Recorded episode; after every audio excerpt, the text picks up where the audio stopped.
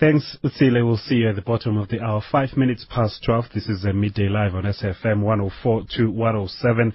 Some of uh, the top stories here. Police uh, Minister Nathi Mthethwa saying that uh, uh Police uh, Commissioner General Phiyega is going nowhere uh, until after the conclusion of uh, investigation.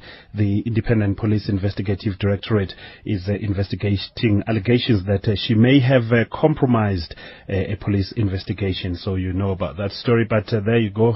Police Minister Nathi Mthethwa saying she's going nowhere.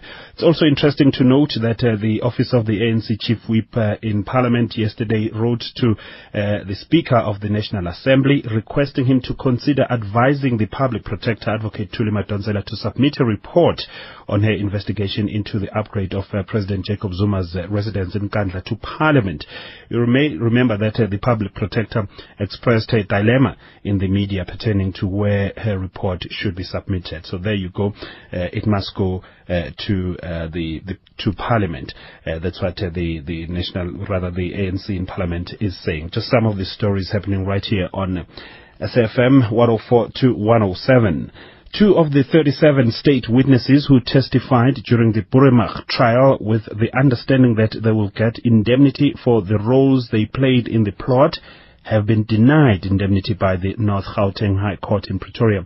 Judge Eben Jordaan ruled that the two men were not trustworthy or open and honest with the court. This follows 12 of the convicted Boeremag members having asked the court yesterday to declare them fit to own firearms. The group was automatically declared unfit to own firearms when they were found guilty of high treason last year. For more on this now, let's say good afternoon to our reporter Leila Magnas. Hello. Good afternoon.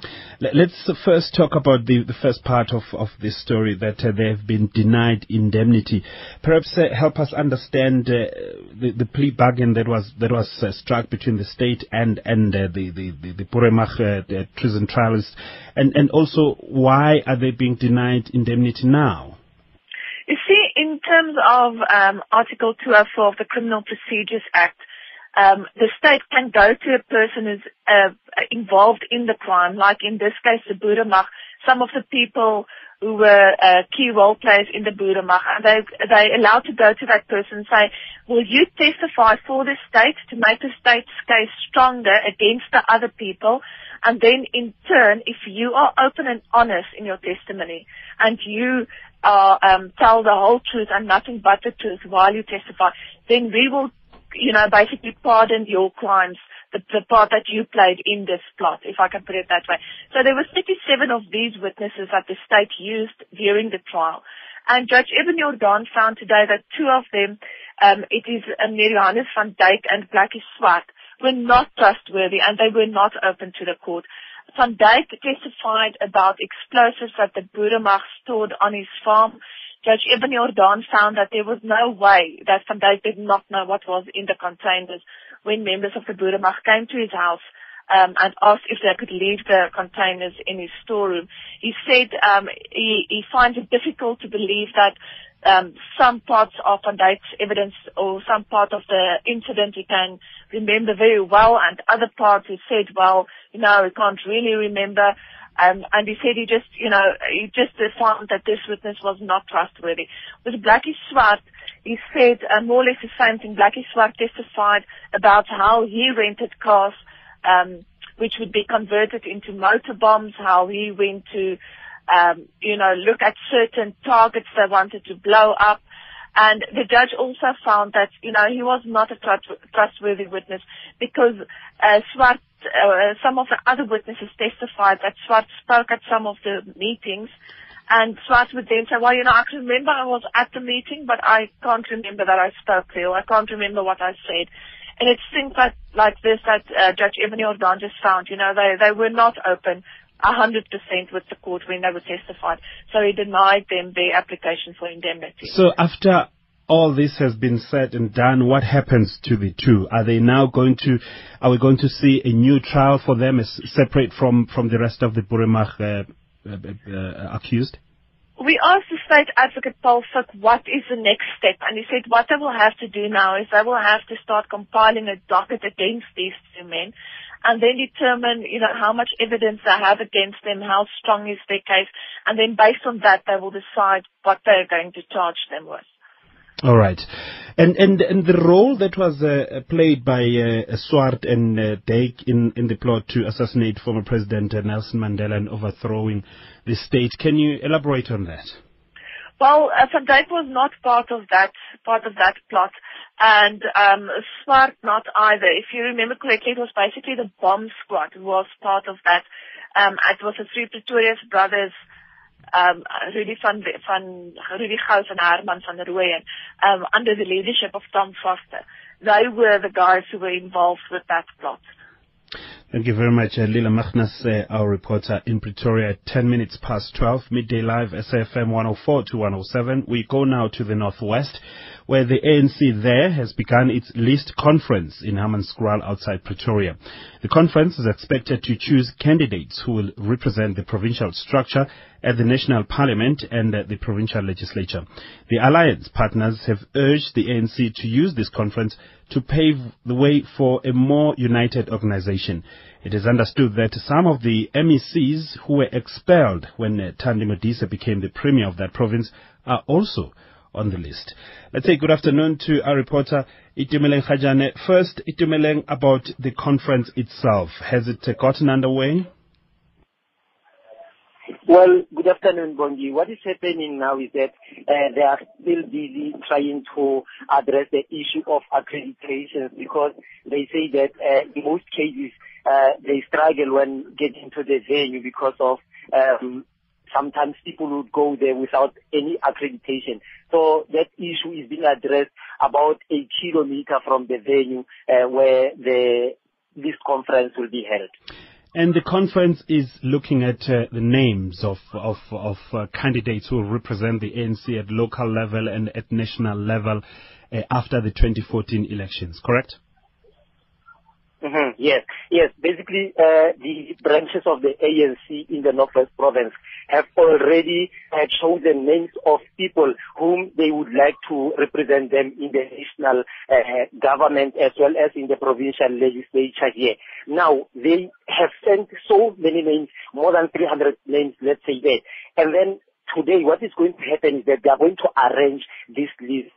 For instance, they have a list of pro- province to province that is where they want people who would be representing them in the provincial legislature. Perhaps they would like to have 300 people considering the seat that the ANC is currently having in the provincial legislature. And then they will also choose the names of arrangements of the people that would represent them in the national government uh, or in the national government. And then they are going to choose a certain number. If you get more votes today, then it means that you have the, uh, an opportunity to represent ANC Northwest in the provincial, uh, I mean in the national government. And then they are also going to decide as to whether they would like President Jacob Zuma to continue being the president of the country, whether they would like to have Cyril Ramaphosa being the deputy president of uh, the country in, after the 2014 general elections. But basically for now, we also understand that they they would like to see or rather, let me say, in the list that has, has not yet been arranged, President Jacob Zuma is number one, and then followed by Cyril Ramaphosa there, Bathabile Dlamini, Naledi Pandor, and then Phil Mapulane is also on that list. And mm. Phil Mapulane is basically uh, the former treasurer of the ANC here in the Northwest Province. Let's uh, stay in the Northwest uh, for a while here and, and talk us through uh, some names, uh, prominent names uh, that would be uh, of those who've made it onto the list and those who were unfortunate. We, we, we hear of former MECs, for instance, who were expelled by Thandi Modise or when Thandi Modise took over as Premier there. They've made a, a serious comeback. Okay, basically what's happening here is that um, currently on the list that has not yet been arranged, uh, we have uh, Supra Mahmoud. He is the chairperson of the ANC in the Northwest. He's currently topping the list, but they are going to have to arrange the list. He might not be uh, on top of that list. He might still be on top. And then we have Manketsi Tlhape. Manketsi Tlhape is the current MEC of local government here in the Northwest Province. She was once a mayor of uh, the Swahili local municipality. She was also uh, chosen by the ANC uh, to be the mayor in the Ngaka Modiri Molema district municipality, but uh, the councillors there refused to vote her in, saying that, accusing her of having failed uh, to run the local municipality now, saying that she cannot even run uh, the, the district municipality. Then they decided to vote against her. And then we have the acting uh, secretary uh, in the Northwest Province, Gordon Kegakilwe. But what's happened is that we have China Dodo.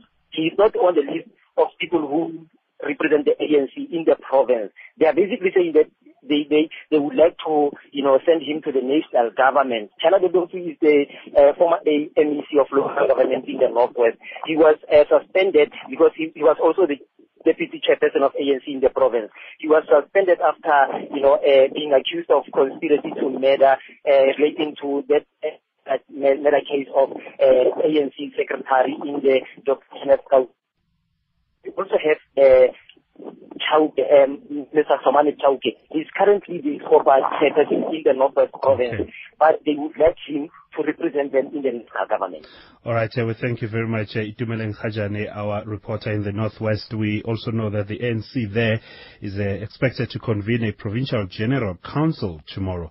Uh, so we'll be going back to that particular province to get a sense of uh, what is going on there. You know that, uh, that it's, it's, a troubled province there when it comes to uh, the issues of the ANC, and we've seen big weights, heavy weights of the ANC discerning on that province really to try and deal with issues that have been troubling that province for very many years. The Eastern Cape Health Department continues to lose millions of rand of taxpayers' money as a result of corruption and other irregularities. A number of uh, irregularities, including the theft of food meant for patients at Victoria Hospital in Alice, were reported. An investigation by the department uh, also revealed an abuse of uh, petrol cards in Transkei. Uh, 55 uh, officials were fired by the department for fraud, abuse of petrol cards, uh, car parts theft, and corruption. Yanga Funani reports. Critics say the department is fighting a losing battle when it comes to internal corruption. A recent report shows that 30 doctors were involved in drug thefts which they use in their private practices. There are also allegations that some senior officials are doing business with the department through fraudulent tendering systems. Health MEC Sicelo Gqobana says it's not all doom and gloom as all those involved in corruption face the wrath of the law. Those that we have found are subjected to disciplinary processes and we are dismissing them. And, and surely those people cannot remain in the department if they continue to be corrupt, if they continue to dent the image of the people's government. So our resolution is very clear as hell that either the people are changing their attitude from what they are doing, but they must face the consequences if they are found to be on the wrong side of the law. Opposition parties in the province are calling for harsh actions to be taken to uproot corruption in the department. Kosinati Kuluta of COPE and John Cupido of the DA explain. As the Congress of the People, we say this department has collapsed there is no administration in that department. You can never call it a department if it does not even know how many employees it has. National Department of Health must intervene. Over the last five years, the department has, has spent over 108 million rands on legal fees, yet they have not taken one doctor or official to task. So they need to streamline the disciplinary process and come down much, much harder on officials that are, are cheating and lying and stealing. We need to get rid of them. We need to streamline the department. Eastern Cape Health Crisis Action Coalition spokesperson Kwazimbacha says they are willing to assist the department in addressing its challenges. The MEC and the department, they need to come and sit down with the coalition so that we'll discuss this issue, so that we'll, we'll make sure that all these issues that we have already raised and the findings that we've already raised in our, in our report are addressed properly because we believe the department alone cannot be able to deal with these issues. So they need to just calm down, understand and acknowledge that in some areas they are failing dismally. The state of the uh, the healthcare system in the, in, at the moment in the Eastern Cape is in shock. Former head of department Dr. Siva Pillay says the department has always been faced with many challenges. The budget was always insufficient. You're working from a budget deficit of 2.8 billion rand. Then you had problems about the HR and you have a service delivery platform that is non-sustainable. On top of all of that, if you have incompetent people that are frankly corrupt, then you have a serious problem in which you have to try to rectify. Gqobana has vowed not to leave any stone unturned until all corrupt officials in his department are brought to book. Yanga Funani, SABC News in the Eastern Cape. 20 minutes past 12. This is Midday Live, SAFM 104 to 107. Our top story this hour, two SANDF Roy Flag uh, attack helicopters have arrived in the war-torn eastern DRC to bolster the United Nations brigade mandated to rid the area of rebels. Looking at the markets this hour, gold is trading at $1,335.77 an ounce. Platinum is at $1,461.65 an ounce. The rand is trading at 9 rand 94 cents against the US dollar. It's at 15 rand 93 to the pound and at 13 rand 62 cents to the euro. Dude, your mom is so fat. Uh, she went on a soup diet. Like she can only have soup for a whole week. Nothing else. Shame. Well, your your mom's so fat that she has to buy her shoes in a very special place. Uh, because I don't know where you get shoes that accommodate feet like she has. There's only one place to get your daily dose of comedy. Catch On the Couch, Thursday nights at 8 p.m., only on SABC3. Set in the delta of the Mississippi, a 14-year-old and his mate Neckbone find a boat up a tree on one of the islands in the river. This boat's ours. Their boat is actually inhabited by mud, a man on the run from the police and from bounty hunters. Someone's here. What? Someone's living in our boat. You never said your name. Mud. You can call me Mud. Mud will be showing in cinemas on the 7th of December. We talk to the spokesperson for the Marikana Commission of Inquiry now, Tsepo Mahlangu. The presidency says the application for extension of the Marikana Commission of Inquiry into last year's deaths at Marikana is receiving high priority and has been processed. Presidential spokesperson Mac Maharaj says what is left now is for the president to apply his mind to the request before granting the extension. The commission, meanwhile, continues today with the, the cross-examination of uh, public order policing expert Lieutenant Colonel Duncan Scott. For more on this now, uh, Mr. Mahlangu, good afternoon to you. As things stand, today is the last day of uh, the Marikana Commission of Inquiry. Good afternoon, Bongi, and good afternoon to all your listeners. Indeed, today marks the end of the uh, proceedings, the hearings in the Marikana Commission, as it were, in terms of the current regulations. Uh, as you correctly pointed out earlier on, uh, indeed, an application was made to the Department of Justice and Constitutional Development, uh, which in terms of process and procedure, it has to then uh, be taken to the office of the President, uh, allowing both parties uh, to apply their mind you know, on the contents of the application and therefore uh, grant the extension uh, as per what is contained in that application. All right, uh, and uh, the expectation obviously is that the president is going to extend, and uh, he's still applying his mind. He can do it today, tomorrow, he can do it in two months' time. So what does that then mean to the commission and the proceedings? Because uh, you still have quite a number of witnesses who are yet to take the stand. Yes, um, the the president, it, it's really his prerogative uh, to really be given enough time and space to be able to can apply his mind. And indeed, um, what the commission has been told uh, today, and that is what the, the, the judge, uh, the chair of the commission announced today in the hearings uh, earlier this morning, was that the com- commission has been given that assurance that the proclamation will indeed uh, be signed today, which then obviously gives effect to the continuation of the commission as such. And in your application, by how much would you like this, to see the president extend the hearings by?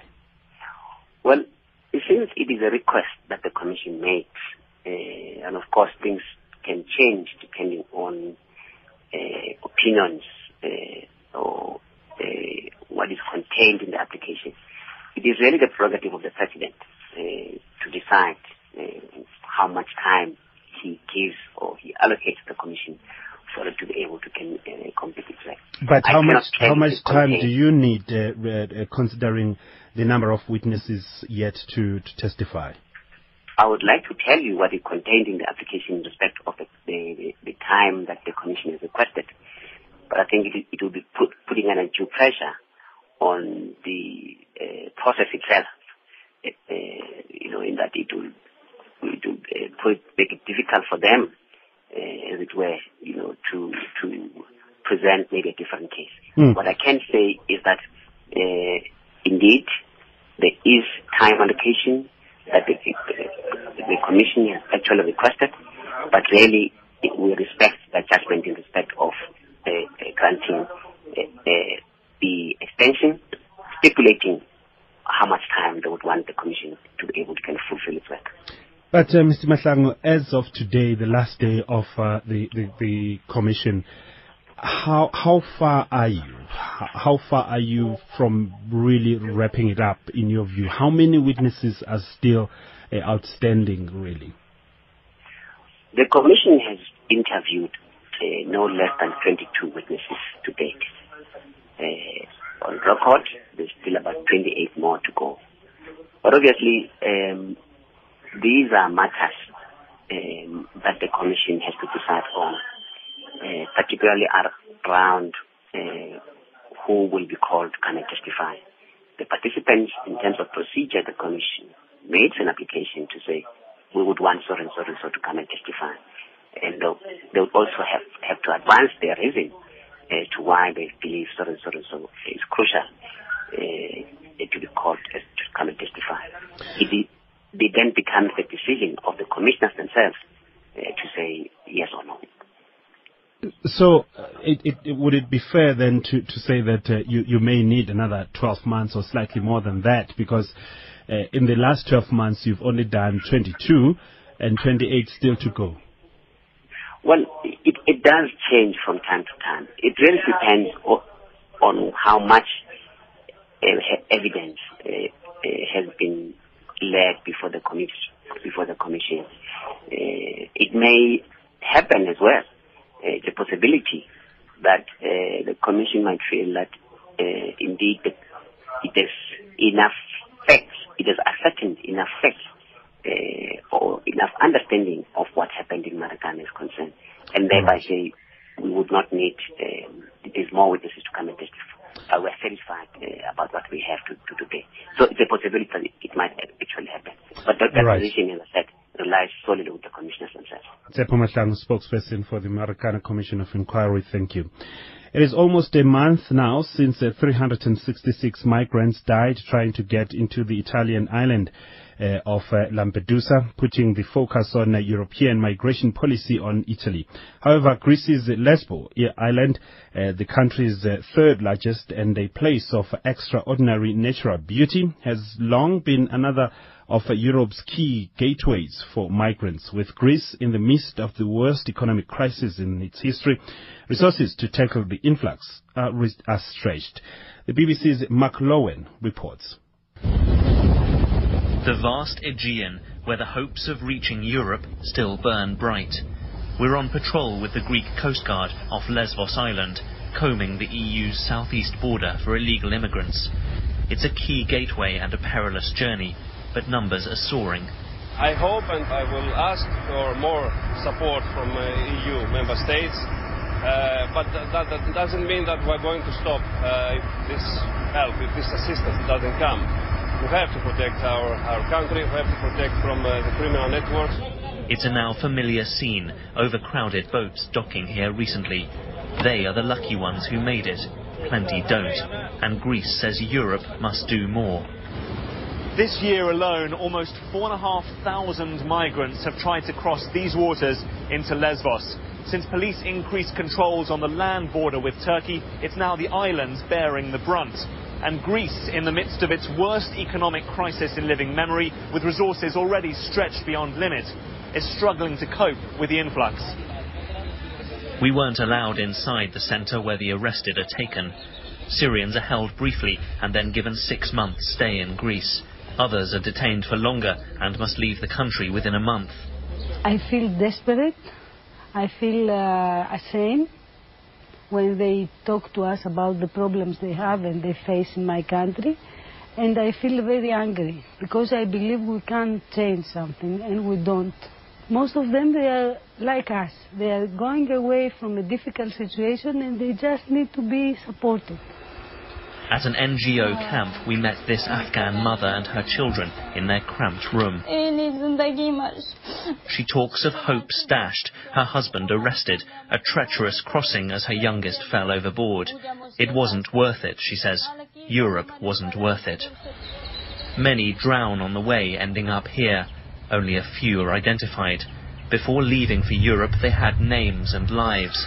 Now they're reduced to this. At the ferry to Athens, we met some young Syrians. They paid 1,300 euros each to get to Europe. My family doesn't want his son die with in, in his eyes. So my family say, go out, go out, go out from Syria. I'm looking for a free life, to be myself, to build myself first and go back to Syria.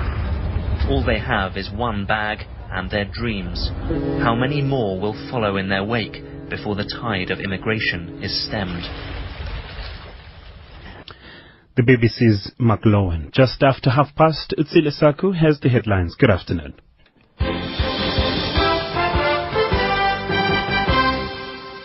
Shadow Trailer, good afternoon to you. Your your interview yesterday with uh, the pagan religion really got me thinking uh, a great deal, and, and I know you're pursuing a Satanist as well. What? Yeah. I got a lot of response hey, from, from that, and I think uh, it, it, it's raised uh, debates, and we're going to have it again with more people who would like that same platform to clarify a few things. And I like it when, when that happens on radio because it means we continue the discussions. Are we scared to talk about these things, though? Yes, because you know um, we we it, it just it's dark. It's too dark for us, and we'd rather not go there. And yet, when you start talking about understanding, especially in, in, in our in our democratic country, and understanding that other people are free to practice whatever it is they practice, and the more we understand, the better. All right, on the brighter side today, what's happening between one and two? Well, we're talking, well, I'm not sure how bright it is, but we're talking to Director of Engender, Bernadette Muthien, on human trafficking for sexual exploitation.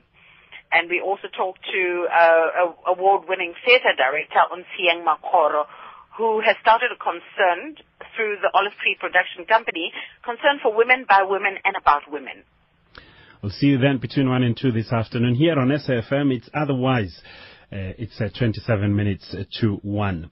The National Freedom Party has held a media briefing today to talk about the ballot recount in two wards at KwaNongoma in uh, KwaZulu-Natal. The Independent Electoral Commission appointed an independent company which indeed confirmed that uh, the NFP uh, indeed won uh, the two wards. The IFP lost three wards in closely contested by-elections in uh, Nongoma in KwaZulu-Natal.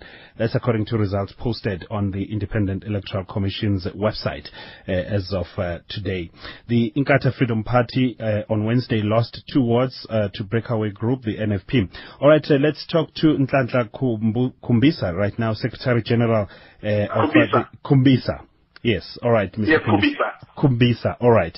Thank you very much, sir. You speak on behalf of uh, the NFP. Uh, what can you tell us about uh, these results? No, thank you very much, my brother. You know, these results uh, to us uh, serve as, as a huge uh, as we are gathering momentum for 2014 provincial and national elections you know, the people of Nongoma are sending a message out there that the NFP is a force to be reckoned with, and we are ready as a party to contest uh, the national election. But over above that, the people of Nongoma are saying to us they are aware as a party, that as a party, we are thoroughly and, and greatly involved in service delivery and development. Uh, mind you, my brother, uh, in 2011, uh, during the 2011 local government elections, the NFP got uh, achieved and uh, got uh, 13 wards in Ongoma out of 21 wards. And now that, that we have managed uh, to get these two wards, it means now we've got 15 wards as a party. Therefore, I must say it shows therefore that the people of Nongoma are showing confidence okay. in what we're doing as a party. Mr. Kumbis, how important was it for the NFP to win these two wards in KwaNongoma, and what is the meaning of that? Because uh, you have been in uh, in in hung municipalities uh, with uh, and and uh, co co governing with the ANC in in many parts of of the country, and you were quoted as saying the NFP that is that you would want to to go it solo now. You know, let me begin there, my brother. As we will be contesting national elections, we are going to contest, them just alone as the NFP. We will not be entering into any kind of a measure and any kind of a coalition. But with regard to us being in a, a working relationship or a working uh, arrangement with the ANC, that is going to continue because that is the arrangement that we will stand for, for five years. In Nongoma, for instance, uh, we now have got 21 seats out of 42 seats.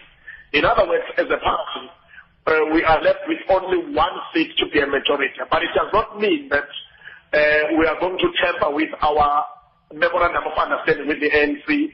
The working arrangement with the ANC is still going to continue. It will not, never be disturbed now that we, are, we have won. Even if we become a majority, because that agreement stands Mm. Uh, we are working well uh, with the ANC Nongoma.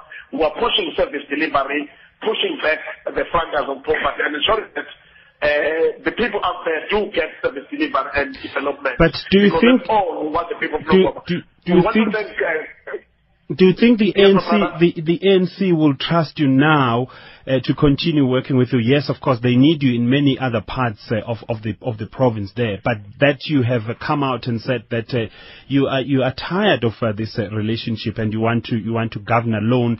And uh, in fact, you if you had won all three wards in Guanangoma, you would have done it alone, and uh, and the ANC would, would not even be, be been part of uh, in, in part of your plan. You know, that will govern alone in Nongoma and dish out the ANC is neither here nor there.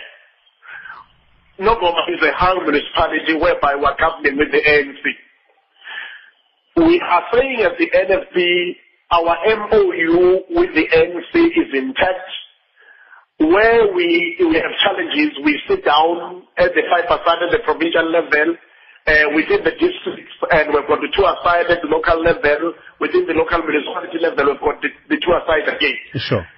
Our winning in Nongoma has nothing to do with the memorandum of understanding and the working arrangement or working relationship that we have with the ANC. That is intact. Okay. It's there. We signed it. It's for five years. We took a resolution at our national conference that we work with the ANC. Uh, within those hung municipalities, there were 98 in fact. Well, there were 19 in fact, uh, 19 hung municipalities where no party got a clear majority to allow it to govern it alone. Okay. I mean, the, the IC approached us, ANC approached us, and then at the end of it all, we, we decided uh, that we will work with the ANC. But Okay. then as we go for the national election, we are going to contest alone as a party. I got you. All right, we got you. Thank you very much. And Nhlanhla Khubisa is the Secretary General and uh, the national spokesperson for the National Freedom Party at 20 minutes to 12. Uh, make it to 1. The KwaZulu-Natal Department of Economic Development and Tourism says it will blacklist suppliers who falsify declarations of interest when they bid for contracts. The department's top officials, led by MEC Michael Mabuyakhulu, appeared before the Provincial Standing Committee on Public Accounts, SCOPA, during audit hearings. The department received an unqualified audit opinion with matters of emphasis in audit outcomes of the 2012-2013 financial year. Zanele Buthelezi compiled this report for us. The department incurred 20.8 million rand in irregular expenditure due to the inadequate review of the supply chain management processes according to the Auditor General. The AG found that management did not monitor compliance with the Public Finance Management Act and the Supply Chain Management and Treasury regulations in respect of the submissions of declaration of interest forms and tax clearance certificates. He found that quotations were procured from suppliers who did not have tax clearance certificates from SARS. Contracts and quotations were awarded to bidders who did not submit a declaration on whether they are employed by the state or connected to any persons employed by the state. Head of Department Desmond Golding says suppliers do provide the department with incorrect information. He says most of the time they do pick up this information and at times it would be picked up by the AG. So what we have done currently, Chair, as a concrete uh, action in this particular regard is that uh, any company that would have found that would have falsified um, their declaration will blacklist them in terms of the PFMA that they will not be allowed to do business with the department or any other government department. The department is also taking a hotline approach on the late payment of service providers. Golding says they would like to reduce the number of payments made after 30 days to at least less than 10%. We are taking a very hard-line approach because as the Department of Economic Development and Tourism, we are responsible for ensuring that uh, we promote SMME, that we have said to the officials, both as top management as well as executive uh, committee and the staff, is that it's either you shape in or you shape out. Because we cannot allow a situation where invoices are being raised with all the documentation and are not paid in time. So that is a firm and a concrete decision that we are taking. Chairperson of Scopa, Sipho KK Nkosi, lauded what appears to be a good coordination between the department and its entities. He says almost all the more than 15 entities received clean audits. Nkosi says he hopes this was the last year that the department appeared before Scopa. I think that we are tired as Scopa to meet with you during the audit hearings. I believe that next year you are not going to show your faces to us. We are tired of meeting with you. Golding says the audit outcomes for the 2012-2013 financial year give them an indication that they are moving towards a clean audit. Zanele Buthelezi, SABC News, Durban. Further afield, the UN Special Rapporteur for Human Rights in the occupied Palestinian territories has called on the General Assembly to seek an opinion from the International Court of Justice over Israel's decades-long occupation of Palestinian land. A fierce critic of Israel as an independent expert who serves under the auspices of the UN, Professor Richard Falk, also encourages uh, corporations to withdraw their profit-making activities with uh, Israeli settlements, which have been deemed illegal under international law. But uh, let's see if we can talk to uh, Patrick Kelly here, uh, who is uh, with uh, Stats SA. As you heard, South Africa's headline producer inflation was unchanged at 6.7% year on year in September compared with August. That's according to the Statistics South Africa. today, economists polled by Reuters had expected PPI to quicken uh, slightly to 6.75% year on year in uh, September. Patrick Kelly, Executive Manager responsible for price statistics at uh, Stats SA. Good afternoon to you. Good afternoon, Bongi. What, what can you tell us about uh, the producer price index? Uh, we, we see that they were unchanged at 6.7%. What is the meaning of this? Well, it means that overall uh, prices, uh, let's call it at the factory gate, uh, which is the products that we manufacture in our factories uh, across the country, uh, on average remained the same year on year as they had last month. Uh, but looking just at the year on year figure, it does hide a number of features that, that we could talk about. I think one of the most interesting one is really to look at food and beverages uh, which is at 6.1% uh, in manufacturing. This is the highest uh, number that we've had since we introduced the PPI, the new PPI this year. Hmm. Uh, we, we, could also look at food, for example, at the, manu- at the agricultural level, where it's uh, up to 4.5% year on year this month compared to 3.5% last month. Hmm.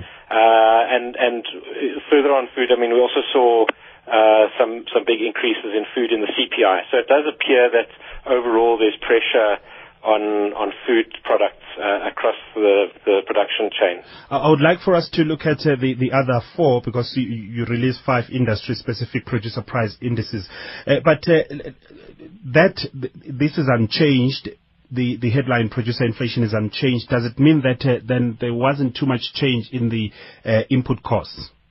Well, uh, there's a variety of features. Uh, I mean, one of the factors that we are seeing coming through is the impact of the depreciation of the rand over the last number of months.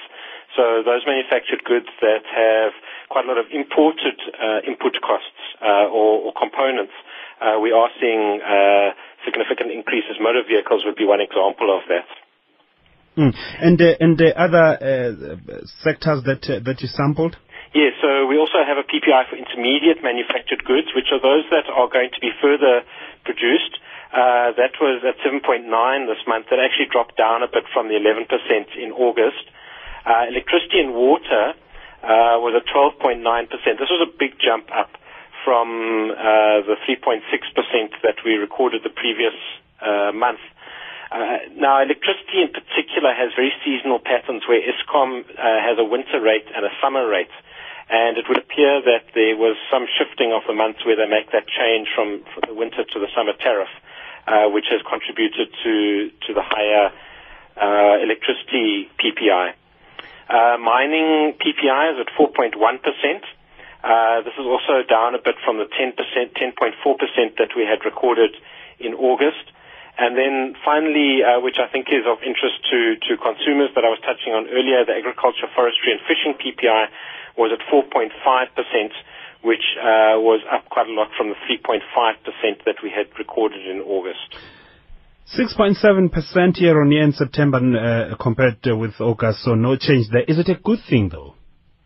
Well, look, uh, we do want uh, inflation to not be excessive. Uh, the Reserve Bank for CPI has a range of 3 to 6 percent. So one can't draw a direct correlation between the PPI and the CPI, but uh, the, one one obviously would like the PPI to be in a range uh, that that would would help the CPI to to keep that Reserve Bank target. And that would be under six percent. Well, uh, not necessarily. It, it, depends on the on the feed through between the, the, the PPI and the CPI. So one could particularly look at, uh, for example, uh, the food products uh, that I was referring to earlier, which uh, are at 6.1%, which is actually slightly lower than the food CPI number at the moment. Patrick Kelly, thank you very much. Always a pleasure talking to you, Executive Manager responsible for price statistics at Stats SA. With that, then we give you your lunchtime market updates. Clinton Smith, Portfolio Manager at Sasfin Securities, thanks for holding on uh, for slightly longer.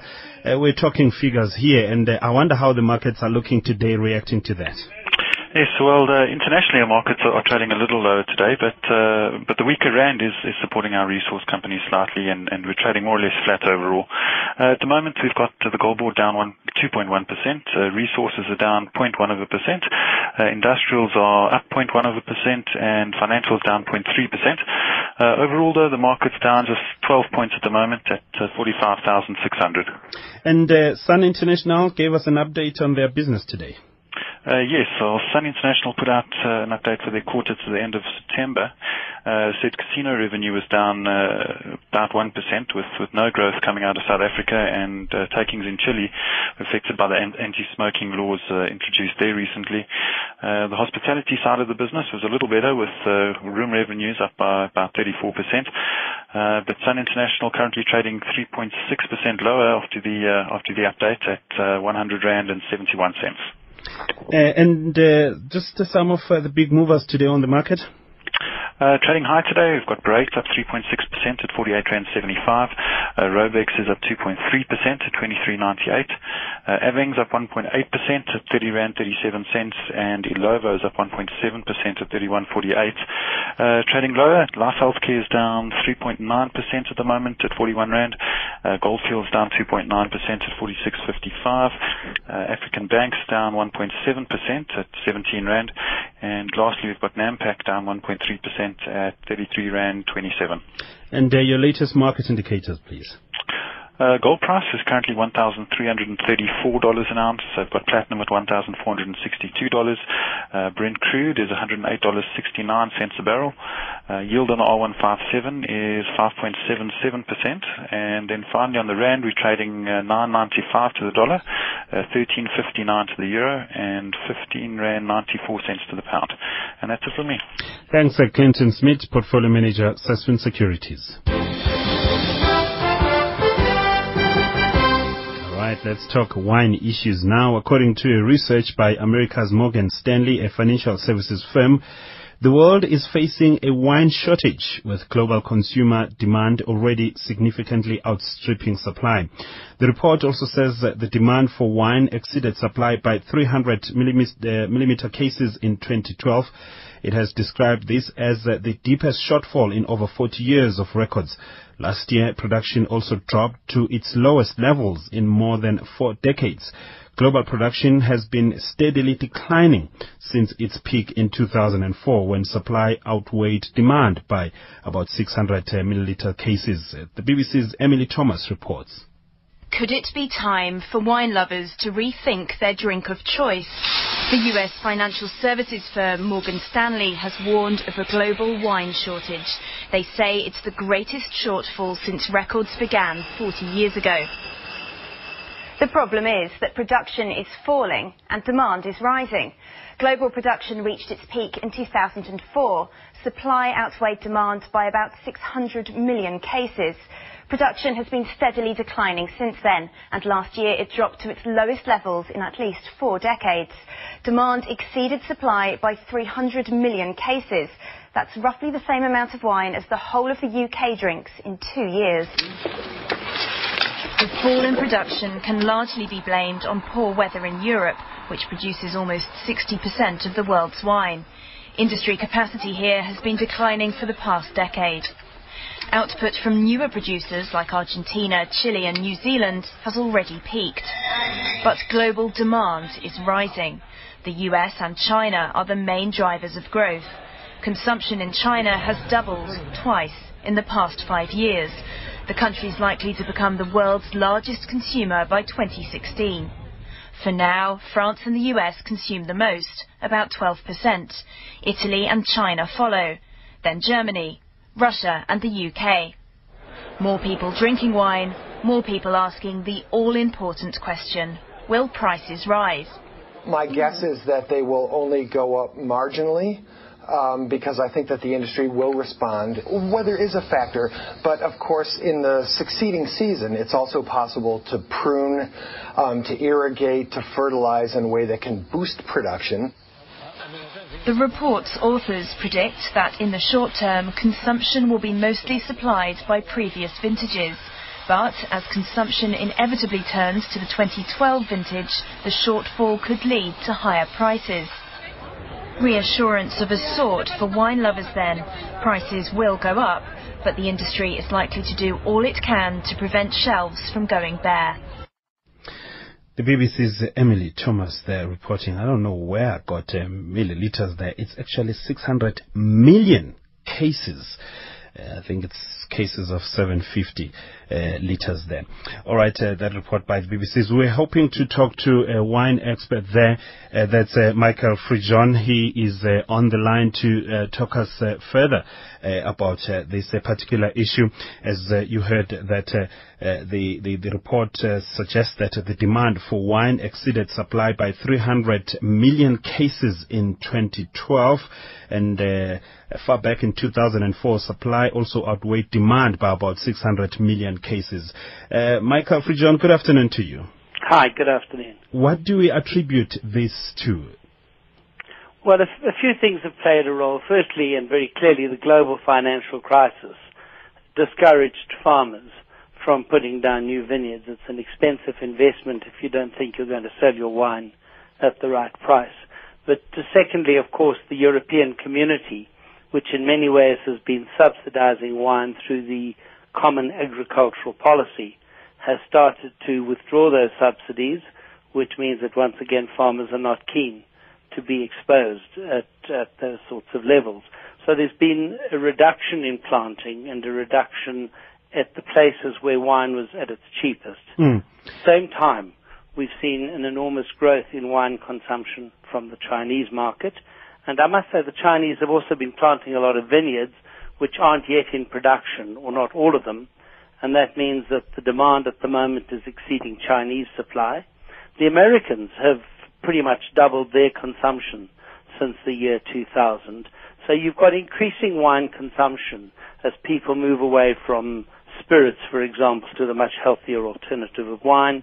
Producers or growers haven't kept up with it and of course we are in a period of temporary shortage. Mm. I, I, see here uh, when Chinese move in, they move in big time. I mean, uh, they they're drinking all the wine. Look at what they're doing, buying uh, U.S. bonds there in, in numbers. But does this then mean that they, there is space for, for new players really to come in and, and assist the industry reach, you know, be able to cope with with the demand? The answer to that is yes and no. Firstly, the industry, in fact, certainly in this country, has been under recovering on production for some time. So the first thing that will happen as bulk prices move up is that um, at least people will be recovering more of their costs. But to be completely honest, if you want to compete in the bulk end of the industry, you need to have industrial plantings. In other words, you need to have large sites with irrigation, with mechanical harvesting, with, you have to mechanize to be in that game. And there are producers in the Northern Cape who certainly can get the yields and manage their businesses like that. But it's not, it's not for people who want to move into Stellenbosch, have a boutique wine farm and hope that they can meet the sudden demand because of a shortage at the bottom of the market. Can South Africa, we know that we produce, uh, we're producers of good wine, by the way, but can South Africa, can the government realize that, uh, that there is a green field here and, and invest heavily in this and boost this so that we, we fill this gap? They certainly can. The irrigation areas in the Northern Cape, for example, uh, which were developed in the 1950s in a similar situation, are potentially areas which could supply. We have the sunlight, we have the irrigation water, we have the technology. So at the bulk end of the industry, we need to move to locations where you can exploit the opportunity of this and in, at an industrial level, it's certainly possible to do business on this basis. It's also possible that as this business grows, the bottom end of our market will get more money. I'm tracking an increase in bulk wine prices in South Africa in sympathy with this trend, and that also means that there are export opportunities, particularly into Africa, where there's also an increased demand for wine. And, and can we target certain regions? I know that uh, you said China's got their own vineyards right now, but can we target certain regions, for instance, the U.S. and those regions that are struggling to grow their own uh, and, and, and produce their own wine, so that we lock down those contracts and know that, and know that we are focusing on supplying them uh, a great deal? Not really, no. China, perhaps, where we've seen a fabulous increase in demand driven by a couple of companies and a joint venture with some Chinese investors in South Africa. So yes, we can do that. America's had good harvests. Americans still are big consumers of their own domestic wine. So I can't see those as a market for the bulk end. Of course, we are targeting America for our premium producers, but I think we could spend more time and effort developing the markets in the East and do so very successfully. And briefly, what about Africa? Well, as I said, there's been an increased demand from Africa. We've seen the growth there. It's predicted, I think, in five years from now that the consumer uh, demand in Africa for goods and services will reach $1.3 trillion. And South Africa is one of the nearest supply markets there. Our wines are already selling in East Africa, in West Africa, and of course in our neighboring states. So there's an opportunity there for us to develop a business that's better than bulk wine mm. and leads to added value uh, benefits for the South African community because we'll be selling that wine in bottle with the packaging and freight costs to the benefit of South African exporters and producers. We thank you very much, Michael Fridjhon, who is the director at Reciprocal Wine Trading, uh, talking about uh, the shortage of wine there. 2004, you have an oversupply of 300 million cases. Uh, eight years down the line, have a demand uh, outweighing supply uh, by 600 million cases there. Thanks to the teams, Tarazelo Dlamin and Mandy Samcelu. Mark Prela our technical producer today. Namaliza Mandela, our senior producer, and uh, Busi Chan and our executive producers. I'll be back for your Friday edition of uh, Midday Live here on SAFM 104 to 107 tomorrow. Otherwise, is up next with uh, Shado Twala between 1 and 2. But first, the news at 1 with Utsile Saku. Goodbye.